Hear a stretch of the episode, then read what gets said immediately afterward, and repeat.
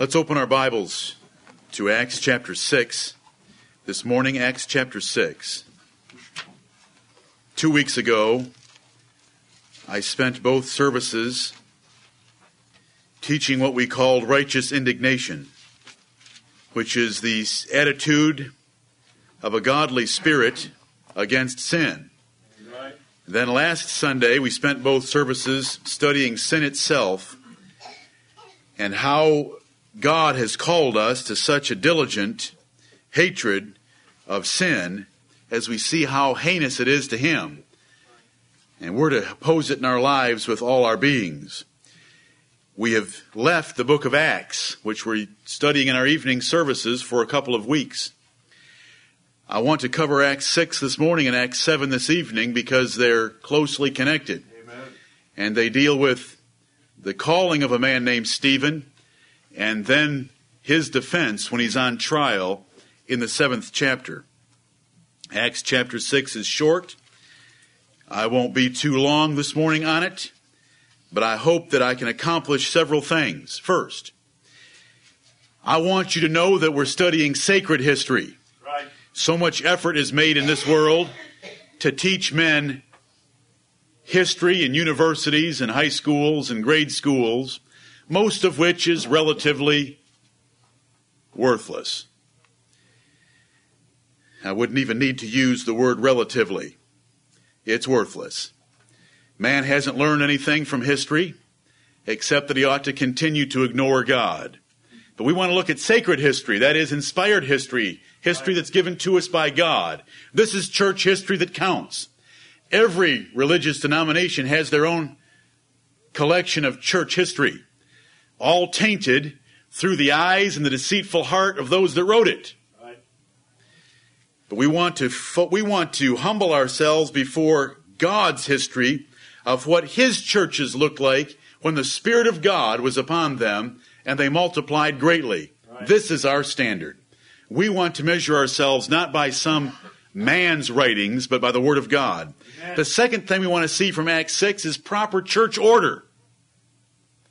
There's a, there are some things taught here in Acts 6 that we want to remember, and we want to do things God's way and not the way that men may imagine.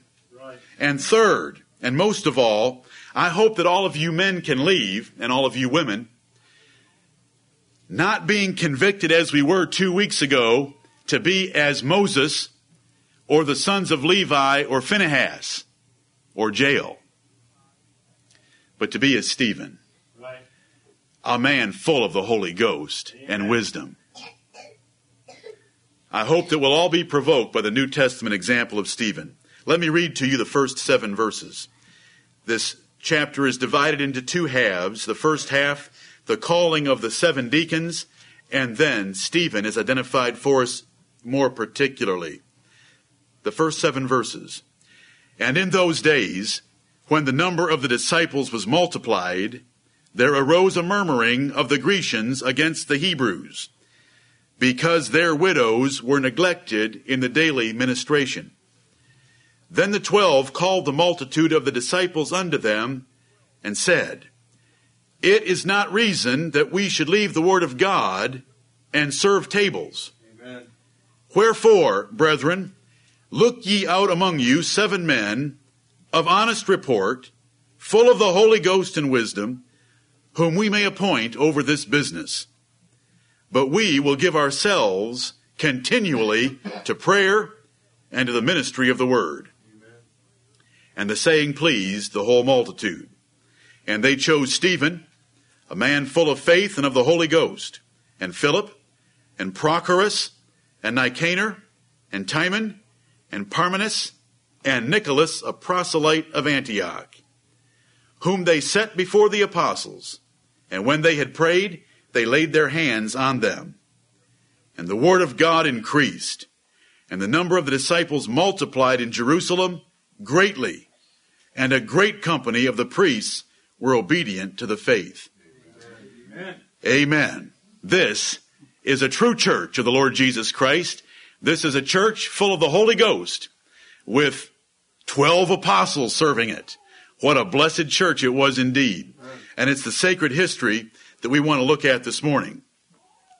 Now we have seen in the first five chapters that God was blessing this church immensely. Amen. It began in the upper room with how many? 120.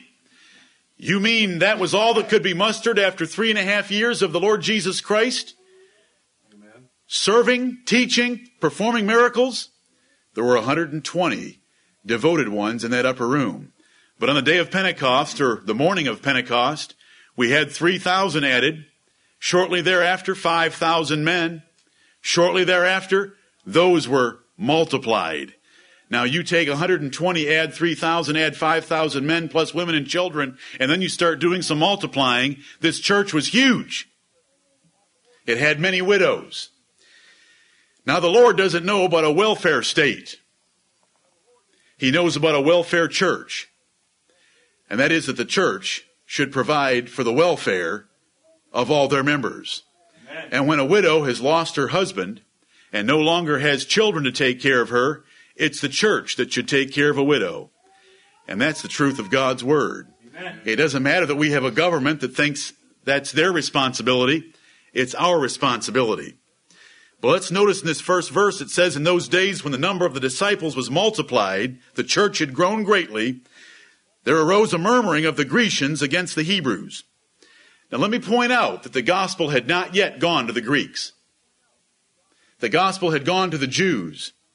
Jesus had told his apostles in Acts chapter 1 that you're going to be witnesses to me in Jerusalem, then in Judea, then in Samaria, then to the uttermost parts of the earth. Jesus said, I am not sent, but to the lost sheep of the house of Israel. There's a lot in that verse. First of all, he's sent to the sheep, which are the elect among Israel. Second, he's not sent to those outside of Israel. He was sent to the lost sheep of the house of Israel. Not until we get to Acts chapter 8 and 9 and following 10 do we find the Greeks or Gentiles being presented with the gospel. But now how do we have Grecians in this church? These were proselytes. That is, Gentiles that had come from around the world to worship in Jerusalem because they believed that the true worship of God was only taking place in Jerusalem. Right. So they had given up their nationality, they had given up their religion to come to Israel and worship in Jerusalem as proselytes. We can see these in chapter 2 and verse 10. Acts 2 and verse 10, as we have a list of 15 different language groups being represented by the apostles' gift of tongues, we read Phrygia and Pamphylia in Egypt and in the parts of Libya about Cyrene and strangers of Rome, Jews and proselytes. There were from the city of Rome Jews and proselytes, that is, Gentiles that were worshippers of God via the Jews' religion. They believed that the only God was the God worshipped by the Jews. And so that's the Grecians that we have in Acts 6 and verse 1. Now their widows were supposedly being neglected compared to the Jews, and there'd be a temptation to do that. The Jews were a very particular people, did not have a great deal of respect for the Gentiles, greatly outnumbered these proselytes, and therefore there was murmuring that their widows were being neglected. And so this murmuring would come to the attention of the apostles. And so we have Peter, James, and John gifted so greatly by the Spirit of God and by Jesus Christ, able to accomplish and do great things, to explain and interpret the Old Testament scriptures without error by the gift of prophecy, Right. to be able to heal, to be able to raise the dead, to be able to speak in any known language to man, to be able to interpret any such language, to be able to discern spirits, and all the other gifts they had, and here they are being bothered with murmurings about the widows being fed. And it says it's called the daily ministration. That's correct. A widow indeed that doesn't have family to support her in a proper New Testament church will be supported daily. I mean, the daily needs of that widow will be taken care of by a church of Jesus Christ. Look at 1 Timothy chapter 5 just briefly where we have the rules concerning such widows laid out for us very clearly. Men today, even Christian men, many times want to shirk their God given responsibilities and leave it up to Medicare, Medicaid, and the government. But the Bible doesn't say that. The Bible says submit yourself to every ordinance of man, but it doesn't say leave all your duties to the ordinances of man. In 1 Timothy chapter 5, we have in verse 3, honor widows that are widows indeed. And that honor there in verse 3 is not yes ma'am, no ma'am. That honor in verse 3 is financial support and care for her as the rest, the next 10 verses are going to explain. But it says honor widows that are widows indeed. Not every woman who has lost her husband is a widow indeed.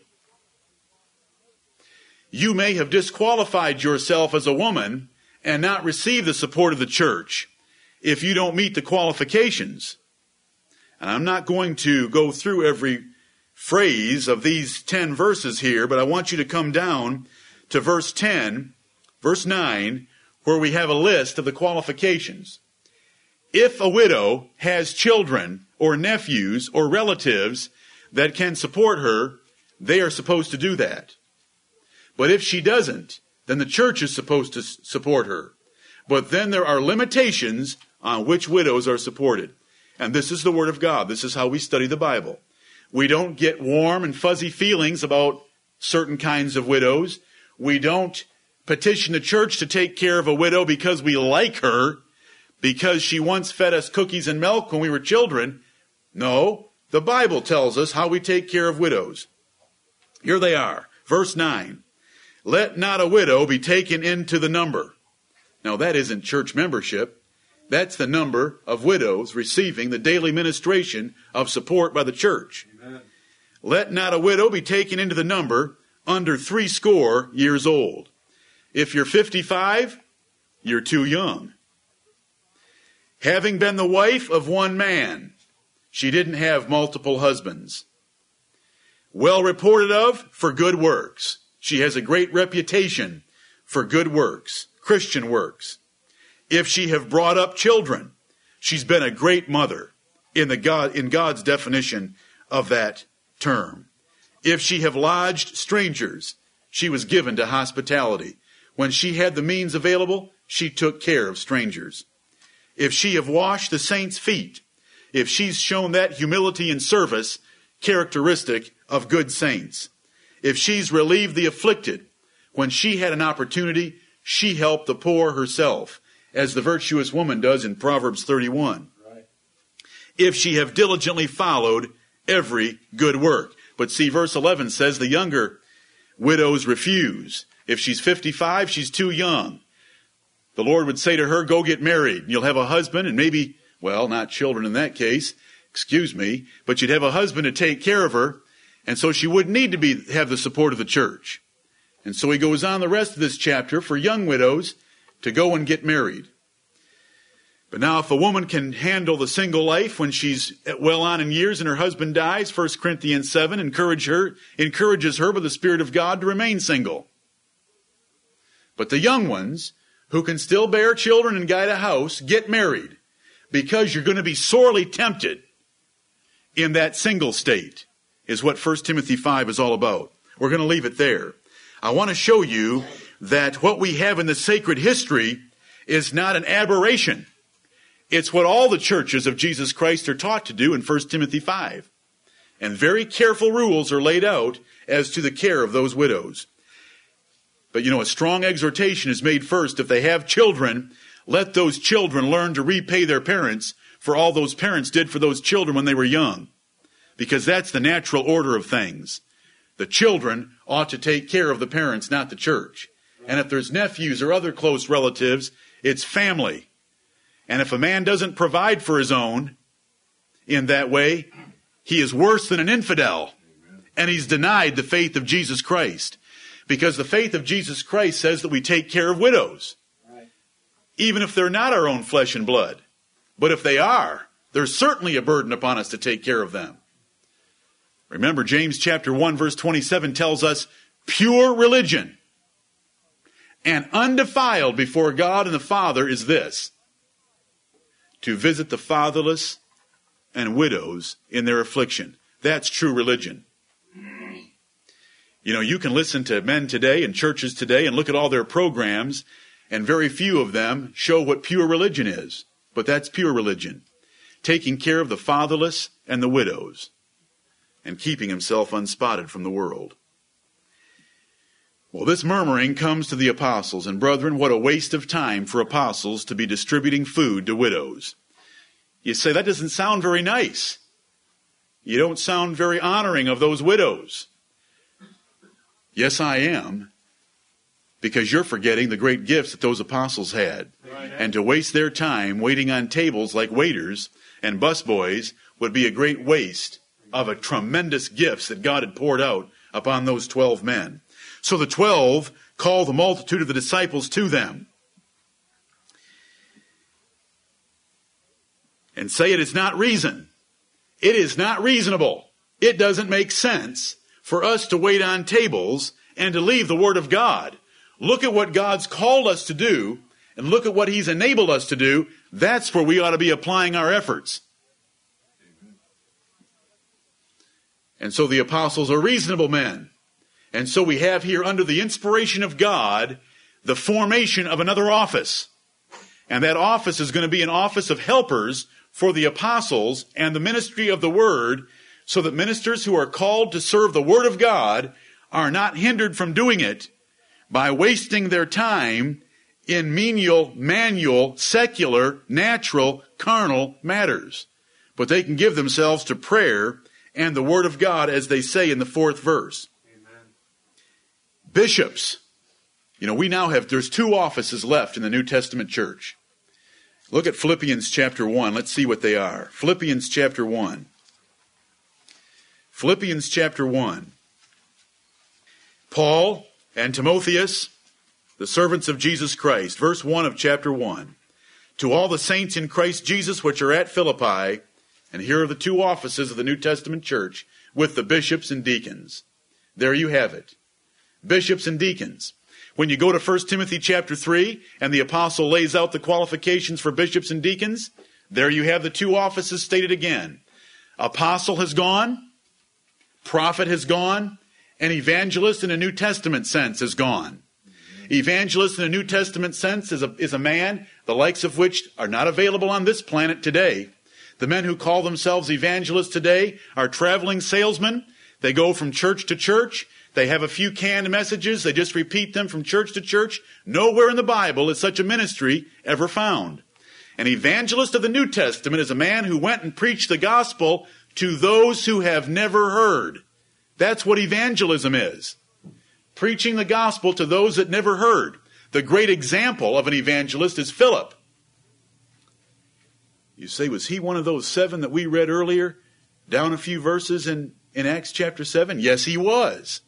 He started out as a deacon, but when the great persecution arose about Stephen, Philip was also an evangelist, and it tells us he went down to Samaria and preached and converted almost the whole city. They'd never heard the gospel.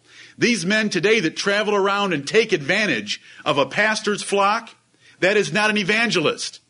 That's a made up job that God's word doesn't know anything about. Amen. An evangelist preaches to those who've never heard. Right. And the person that does the work of an evangelist is the bishop. Right. 2 Timothy 4 5 tells us that every bishop is supposed to do the work of an evangelist. Every bishop has a responsibility to preach the gospel to those that have never heard when he has an opportunity to do so. And that's how evangelism takes place. We're going to limit ourselves to the Bible. Amen. Men have created all sorts of organizations, offices, ideas, contrary to the Word of God. We're going to limit ourselves right here bishops and deacons. Amen. I want you to look at what a bishop's supposed to do with his time. 1 Timothy chapter 4. 1 Timothy chapter 4. Do you think I needed a concordance to find these verses as to what a bishop's supposed to do with his time? No. I hope that your pastor doesn't have to look it up what a bishop's supposed to do with his time. But I want to show you what the Word of God says, and it's very clear. 1 Timothy 4:13 till I come. Give attendance to reading, to exhortation, to doctrine. Neglect not the gift that is in thee, which was given thee by prophecy with the laying on of the hands of the presbytery. Meditate upon these things. Reading, exhortation, and doctrine. Meditate upon these things. Give thyself partially to them, and let the administrative duties take the rest of your time. No, it says, meditate upon these things, give thyself wholly to them, that thy profiting may appear to all. Right. A minister is going to appear very profitable to his church the more time he spends reading, exhorting, and in doctrine, which is teaching. Take heed unto thyself and unto the doctrine. Continue in them. For in doing this thou shalt both save thyself and them that hear thee. Churches that are lost are lost because pastors don't do their jobs right. Churches that aren't being profited spiritually are because the man of God isn't spending enough time, all of his time, reading, exhorting, and teaching. Amen. So, when an administrative responsibility comes up that would take a, the man of God away from reading, exhortation, and doctrine, then there's a need for a helper. And that helper is a deacon. And that's what we have in Acts chapter 6. Now the apostles lay out the qualifications for what for a deacon.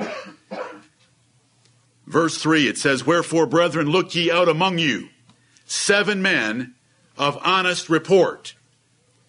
honest report. Now, report is your reputation. What is reported about you? And I would hope that every man in this assembly, instead of just hearing the sacred history of Acts being read to you and explained, that you would also be provoked to think about the fact I want to be like those seven. I want to have the qualifications of those seven that if there was ever a need, the congregation would think of me. Not for my own personal glory, but for the fact that I met the qualifications that God, by His holy apostles, said made very special men. I hope every man in here wants to have the qualifications that we're reading right here. Honest report. You have a reputation that you always tell the truth. You're never known to lie or to equivocate or to exaggerate, but you are a man of honesty. When you speak, a person can count on it. They can bank it because what you have said is good. They don't need a contract. They don't need fine print. They don't even need a handshake. They have your word. Amen. This church was big. How many? Maybe a hundred thousand members. And they were looking out seven. Seven. And out of all, out of a hundred thousand members, there were seven that had these qualifications. They were the cream of the crop. Of that church, they were the best, the most honest men. After honesty, and you can understand honesty, can't you? Yes. Pete, what, what have we read in the first five chapters? Members of this church are selling their assets and bringing their sale price and putting it at the apostles' feet. Now, when you're selling real estate and bringing the proceeds, and you're not counting anything that you have as your own, but you're willing to give it all, the apostles are taking in a large amount of money. And who's going to oversee the distribution of that money? But the deacons. They better be honest. They better be honest in the accounting of what they're receiving, and they better be honest in the distribution that all widows are treated alike, that there isn't any partiality, but they're honest. Honesty doesn't allow you to consider partiality right. or favorite widows or to give more to one because she gave something back to you or because your son married her granddaughter. It's of honest report. You want men that are very honest handling the financial affairs of a church like this, where there will be so much money involved and in the care of these widows. Then it says, full of the Holy Ghost and wisdom. Now, the, the qualifications aren't very long, but when you get a man full of the Holy Ghost, that sort of takes care of the rest. Amen. When you have a man full of wisdom, sort of takes care of the rest. And so we have recorded here by Luke full of the Holy Ghost and wisdom. That is what every man in this assembly and every woman should want to be also full of the Holy Ghost and wisdom. How do we know a man that's full of the Holy Ghost? Now, in these times, you could tell by the gift of tongues, miracles. Well, we're going to see in just a few verses that Stephen did mighty signs and wonders. So it was easy to see that the Holy Ghost was upon a man. But today, after those sign gifts have gone away, how do we tell a man full of the Holy Ghost? By the fruit of the Holy Ghost. Look at Galatians chapter 5. Galatians 5. And this is what every man in this church should want to be known for. Galatians chapter 5. Look at verse 22. But the fruit of the Spirit is love, joy, peace, long suffering, gentleness, goodness, faith, meekness, temperance. Against such there is no law. And they that are Christ have crucified the flesh with the affections and lusts. A man that is full of the Holy Ghost is going to be living these nine aspects of the fruit of the Spirit, and he is going to be crucifying the flesh and the lusts and the affections of his flesh. That's a man full of the Holy Ghost. What a man. He's a man that loves. And that's the Christian definition of love from 1 Corinthians 13, 4 through 7. He's full of joy. He's a peaceful man. He's a glad man. He's a long suffering man. He can put up with obnoxious people without flying off the handle. He can bear those that are problematic in the church. He's a gentleman. He's a good man. He's full of faith. He's meek. He doesn't want an office. He's temperate. That means he's self-disciplined. What a great man. This is how we would measure today a man full of the Holy Ghost. And every one of us should not shy away from Galatians 5:22. There is nothing effeminate about Galatians 5:22 and the fruit of the spirit. It's the mark of a great man. And he has crucified his flesh and the lusts and the affections of his flesh. Full of the Holy Ghost. He's also full of wisdom. That is, he's got discretion. He knows when to speak and when not to speak. He's got good judgment.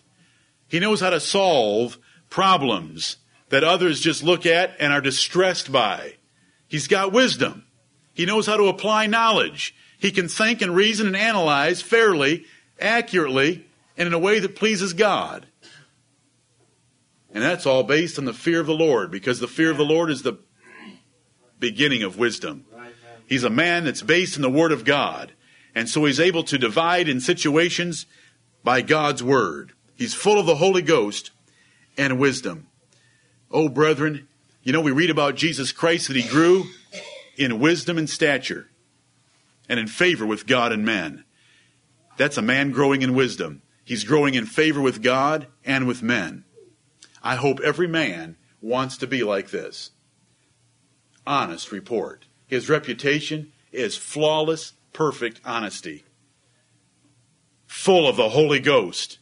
These fruits are not just little dried up prunes hanging off your branches, but they're lush, full sized fruit hanging there that all can see, not hidden by your leaves so that you have to tell people, I am peaceful.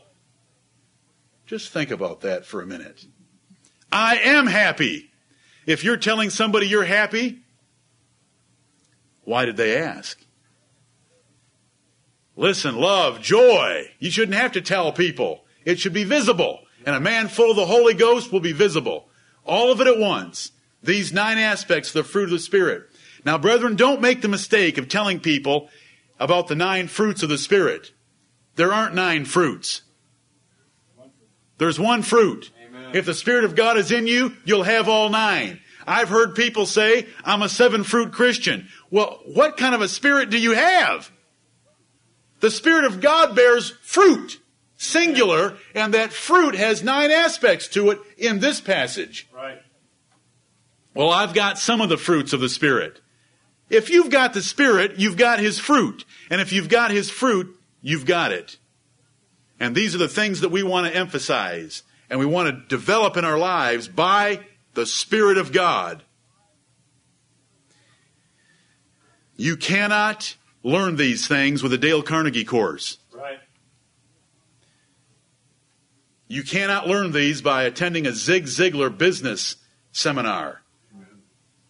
You do not learn these by listening to Napoleon Hill cassettes 4,000 times in a month.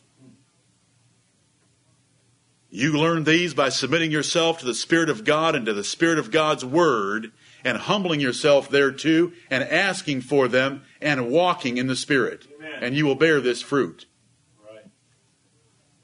If you have your sins confessed completely and you are humbly walking before God, the Spirit of God will bear all of these in your life. Right.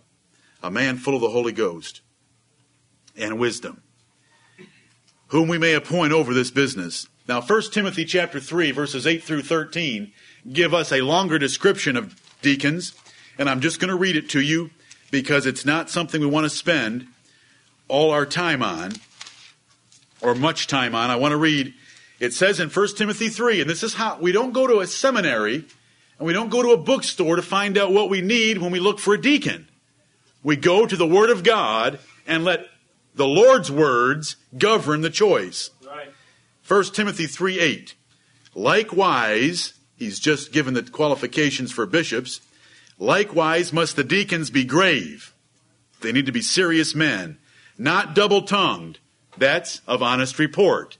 They don't say one thing to someone and then something else to someone else. Not given to much wine. They're not addicted to much wine. Not greedy of filthy lucre. They're not financially motivated in their lives. Holding the mystery of the faith in a pure conscience. They haven't been known for heresy. They've got a pure conscience about believing the gospel of Jesus Christ. And let these also first be proved. In a church, they should be given responsibilities before they're ordained to be a deacon so that you can see that they can perform and do the work and to do it well. Let these also first be proved, then let them use the office of a deacon, being found blameless. When you put them, when you give them assignments and they do them well and they do them in a blameless way, then you know, if they meet all the other qualifications, you found a man that can do the job of being a deacon. He will take good care of the administrative responsibilities of a church. Even so must their wives be grave. They need serious wives, not slanderers, sober, faithful in all things. Let the deacons be the husbands of one wife. Any of you polygamists out there, you can't be a deacon. Bec- we don't have any in this nation, but if we were the First Baptist Church of Saudi Arabia, there just might be a few in the assembly. But they couldn't be a deacon. Let the deacons be the husbands of one wife, ruling their children their own houses well.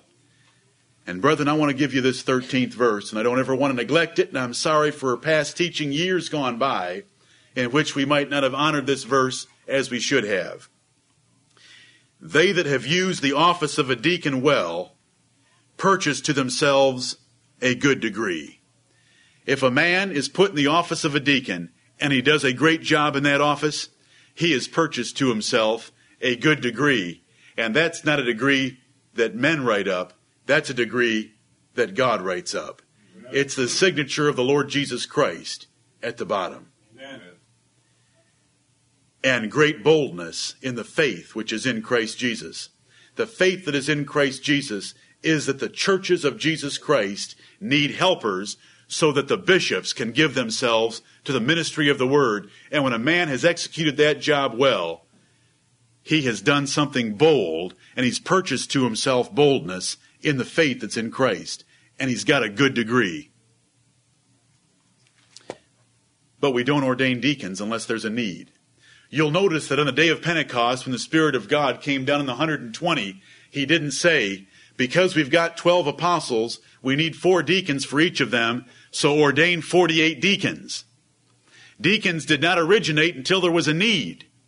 And no church needs a deacon until there's a need. The common practice today, especially among Baptists, is no matter what size of a congregation, you need a few deacons. and that the title of deacon is handed out like it's some flattering title to keep the old men happy. And that's not the word of God, because a deacon ought to have a job. And brethren, that job is a man appointed over a business. Isn't that what it said in Acts chapter 6? Deacons should be, I'm, I'm going to leave this subject because we must. Deacons are a supported position that's never been heard of in a Baptist church, but it's the Word of God. The laborer is worthy of his hire. The Bible is very simple. If a person is serving in a capacity like that for a church, he ought to be supported. It's just that simple. The laborer is worthy of his hire. It is a man singled out of the congregation and given responsibility over a business. He's an overseer. He's a ruler. That's why in 1 Timothy chapter 3, one of the qualifications was he has to rule his own house well. Right. Because it's taking care of very touchy matter, and that's finances. Let a man get into the finances of a church and screw things up, and you'll see just how much attention should be given to those matters. Because people don't like their money being messed with, and rightly so. They've given it to the Lord, they want it to be handled discreetly, wisely, and in a godly way. We don't have the practice of ordaining deacons simply for the exercise of making men feel good. That's giving flattering titles unto men. And do you know what Elihu said in Job 32 about giving flattering titles to men? If I were to do so, my maker would soon take me away. Right. We don't do that. That is an error of the church, of the Baptist churches of this country. You just ought to have a number of deacons. They don't do anything. They may sit in a particular place. They may have a deacon's meeting once in a while and have coffee and donuts, but they don't have anything to do. They may have a few little things to do, but usually in those churches, there's also a church treasurer. There's also a building and maintenance man. And the deacons end up without a job. And so when you have a deacon board that doesn't have a job that the Bible's given it, it starts to think it's the guardian of the pulpit.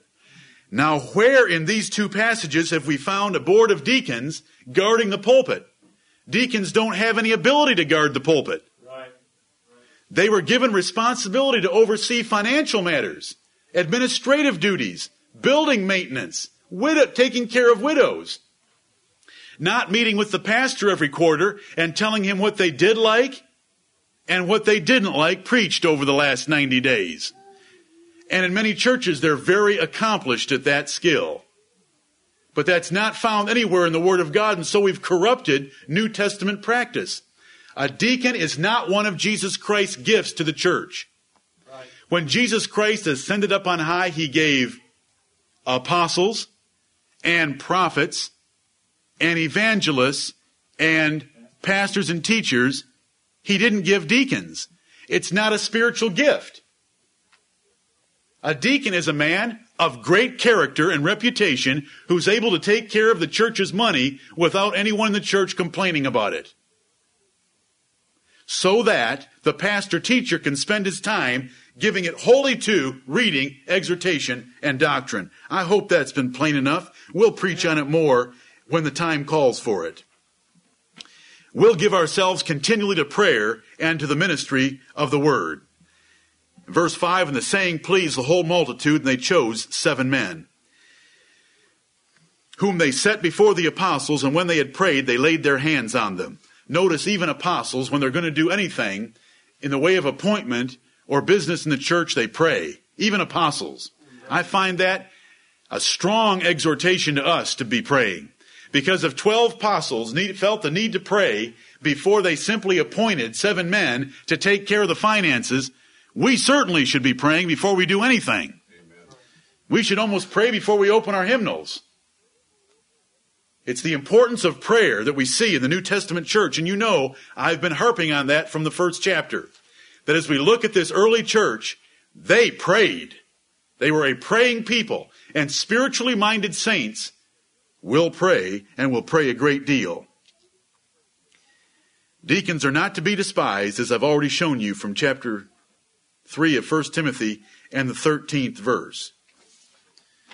Now the church was pleased with these seven.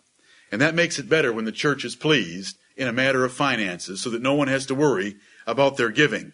And I hope you'll notice down toward the bottom of verse 5, it says that one of those seven men was Nicholas, a proselyte of Antioch. Amen. Now see, the Grecians had made sure that at least one proselyte had been selected so that the widows of the Grecians would be taken care of by this man Nicholas.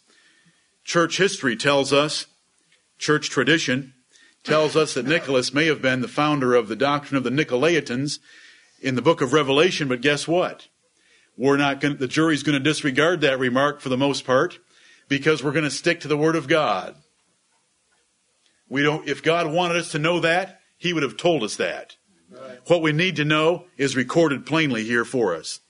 And what we need to know is that the apostles ordained them by laying their hands on them, which was their appointment, the official, public, figurative appointment of those seven men to the job. And it would have been done publicly. Everyone knew about it.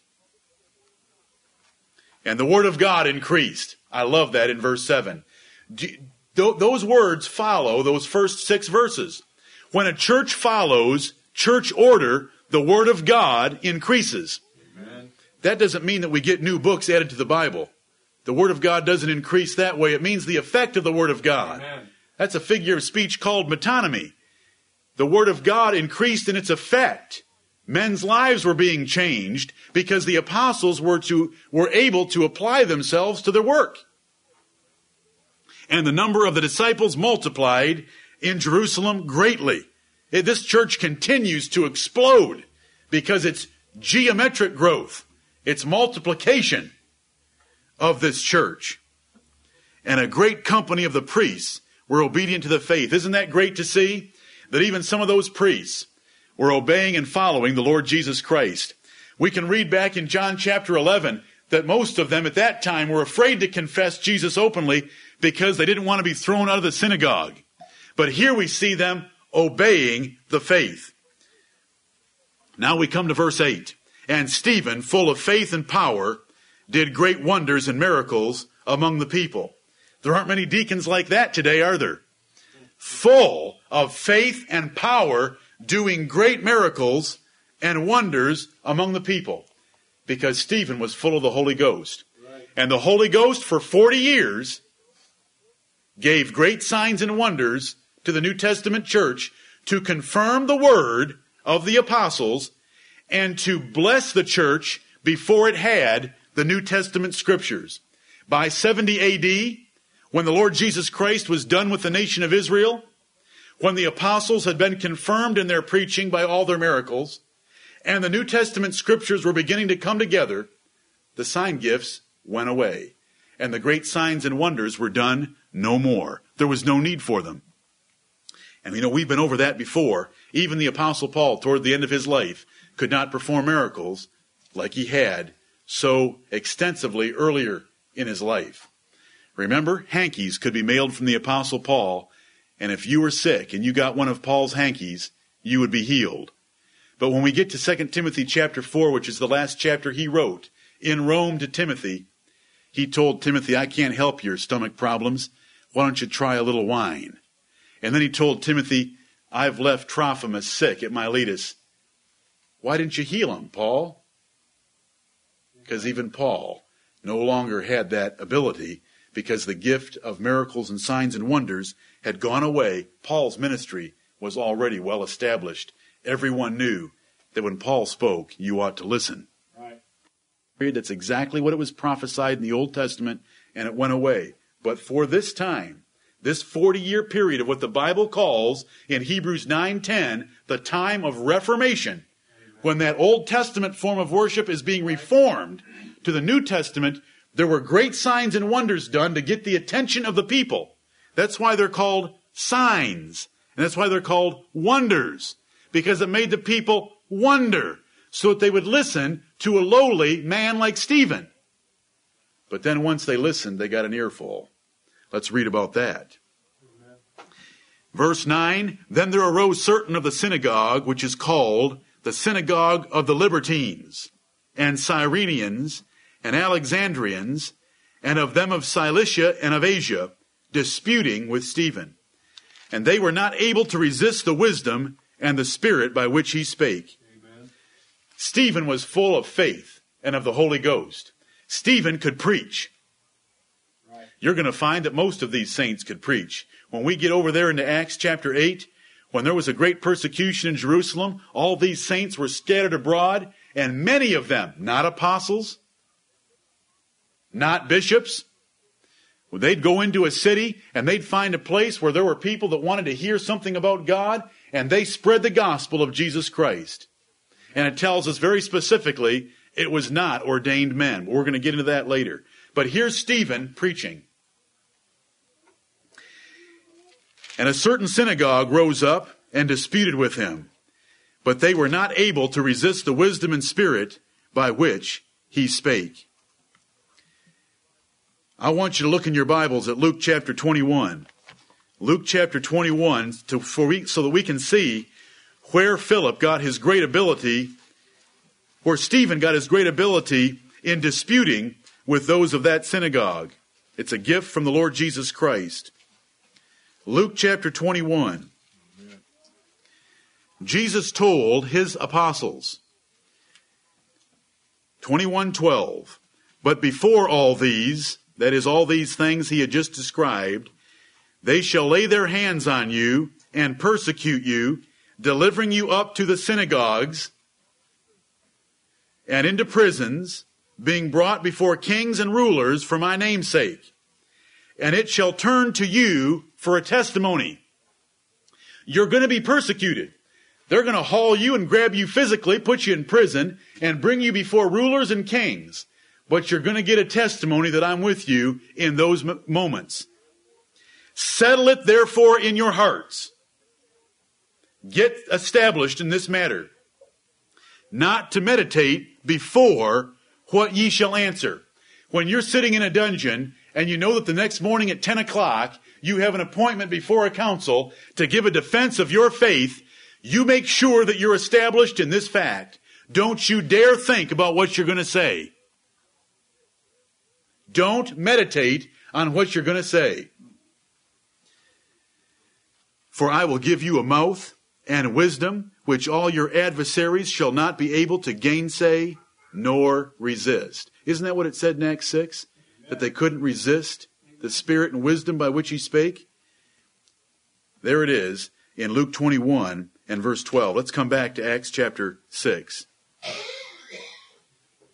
They could not, re- they were not able to resist the wisdom and the spirit by which he spake because he was full of the Spirit of God and the Spirit of God gave him the words to say. Now, I thought that I just read in 1 Timothy chapter 4 that ministers today were to give themselves wholly to meditating on these things. Did we read that also? Yeah. So we've read about one category that doesn't, that better not do any meditating, and we read about another category that better spend their whole lives meditating. Because one category has the Spirit of God giving them the words to say, and the other category has to find the things to say from God's Word. And that's the bishops without that great gift. That gift was only temporary for those 40 years. It doesn't apply to ministers today. Some wish it did. Some ministers enter the pulpit, flip open the Bible, and look down and take up a text, and think that by so doing, they're leaving their ministry open to the Spirit of God. They're leaving their ministry open to slothfulness, because a man of God is supposed to give himself to reading, to exhortation, and to doctrine, and to meditate and to study. Study to show thyself approved unto God. It doesn't say to trust, it says to study. You trust the Lord to bless your efforts in studying. That's what the New Testament teaches. Stephen didn't have to do that. This synagogue accused him of false doctrine, and they could not resist the wisdom and the spirit by which he spake. So what do, what does false doctrine do when it cannot refute the truth? It creates lies and false accusations and slander. Then they suborned men. To suborn a man is to seduce or bribe or to sec- or secure a man who will give false accusations or false testimony in court. That's what it, the word means. We don't use it much anymore, but that's what it means. Then they suborned. They paid or secured men that would give false testimony, which said, and here are some of the false accusations they made against Stephen. We have heard him speak blasphemous words against Moses and against God. Now, do you think Stephen would have blasphemed God? Of course he didn't. They accused him of blaspheming Moses. Now, he may have had a few things to say about the fact that Moses' law was being put away and had been completely fulfilled by the Lord Jesus Christ, but he hadn't blasphemed Moses. And I want you to remember these words right here because they're going to help us tonight.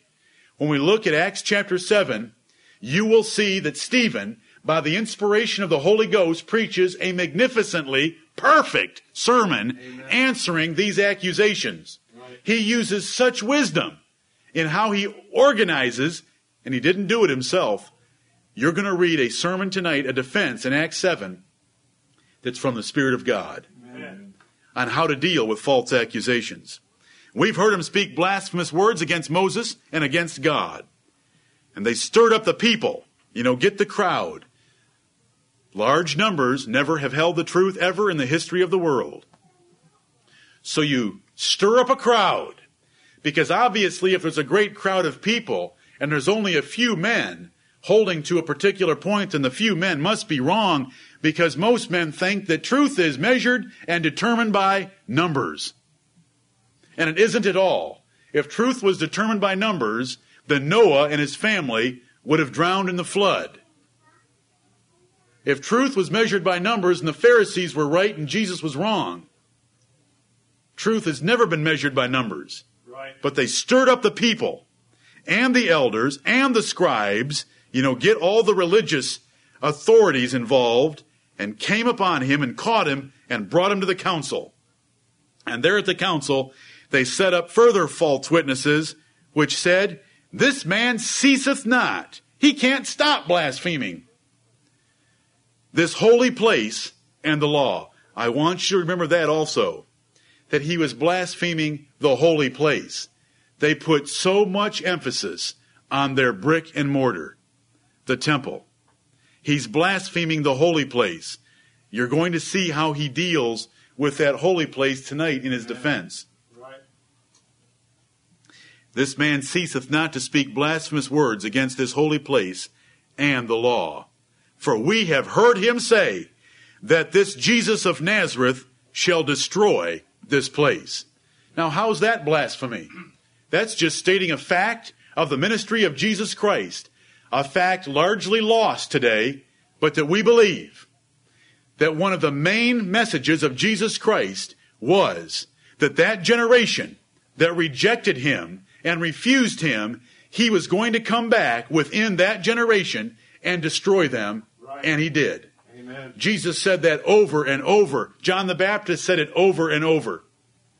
Peter preached it in Acts chapter 2 and verse 40 on the day of Pentecost when he said, Save yourselves from this untoward generation.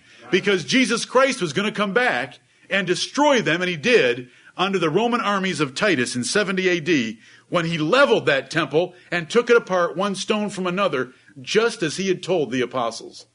Exactly as he told them in Matthew chapter 24. Not one stone will remain upon another, but it will all be pulled down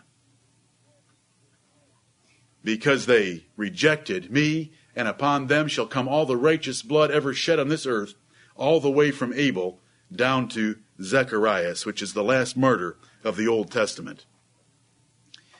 For we have heard him say that this Jesus of Nazareth shall destroy this place and shall change the customs which Moses delivered us. Yes, indeed. Jesus preached.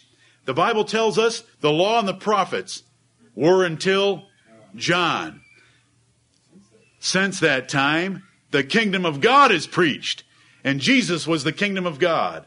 Yes, Jesus taught that the custom of Moses were going to be changed. They called it blasphemy, but it wasn't. It was the truth of God. Amen.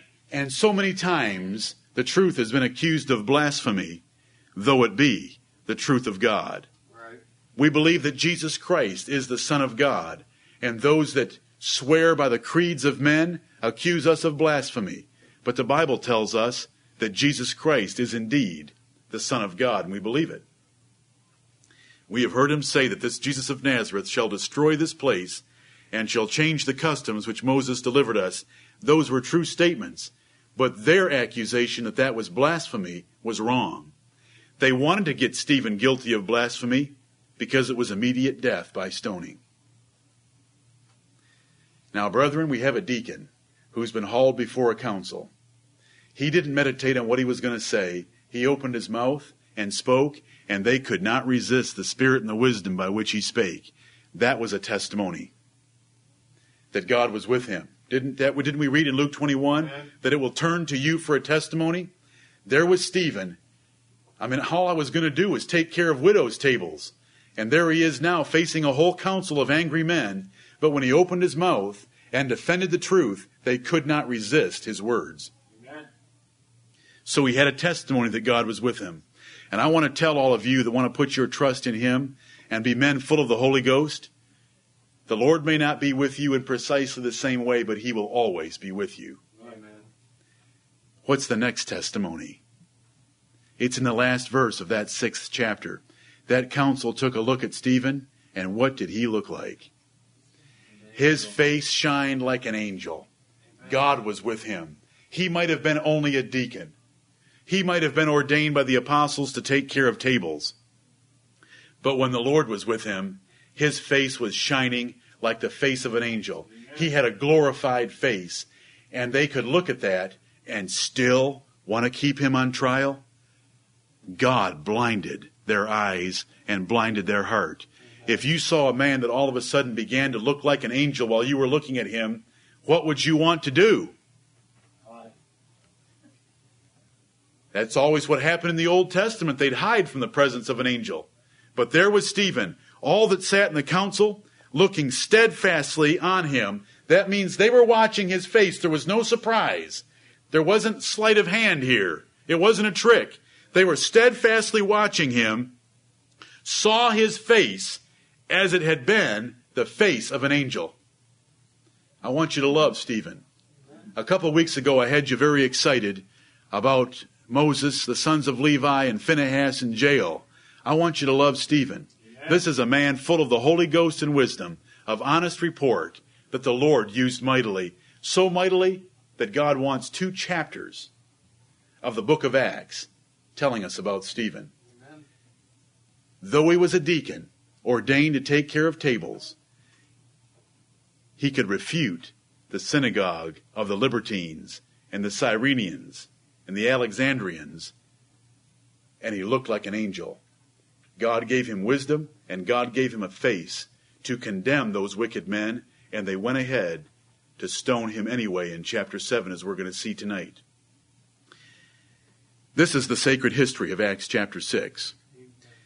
But I also hope that you'll that we'll take out of this as individuals the exhortation to be men full of Holy Ghost and wisdom Amen. and to be men of honest report. Would it be that if the apostles said, Look ye out seven men, that they'd be able to find a whole congregation of men who have reputations for perfect honesty, who are full of the Holy Ghost and bearing his fruit everywhere at all times, who have crucified the flesh and the lusts and the affections of it, and who are full of wisdom that know how to conduct themselves and to take care of business matters. Wouldn't that be great? Amen. All of you men, all of you young men, should want to be like this man Stephen. You may not be called to be bishops. You don't know that you're not going to be called to be a deacon. And we should have that kind of character. May the Lord bless all the men, all the women of this assembly to have the character and the spirit filled presence of Stephen the deacon. May the Lord bless the preaching of his word.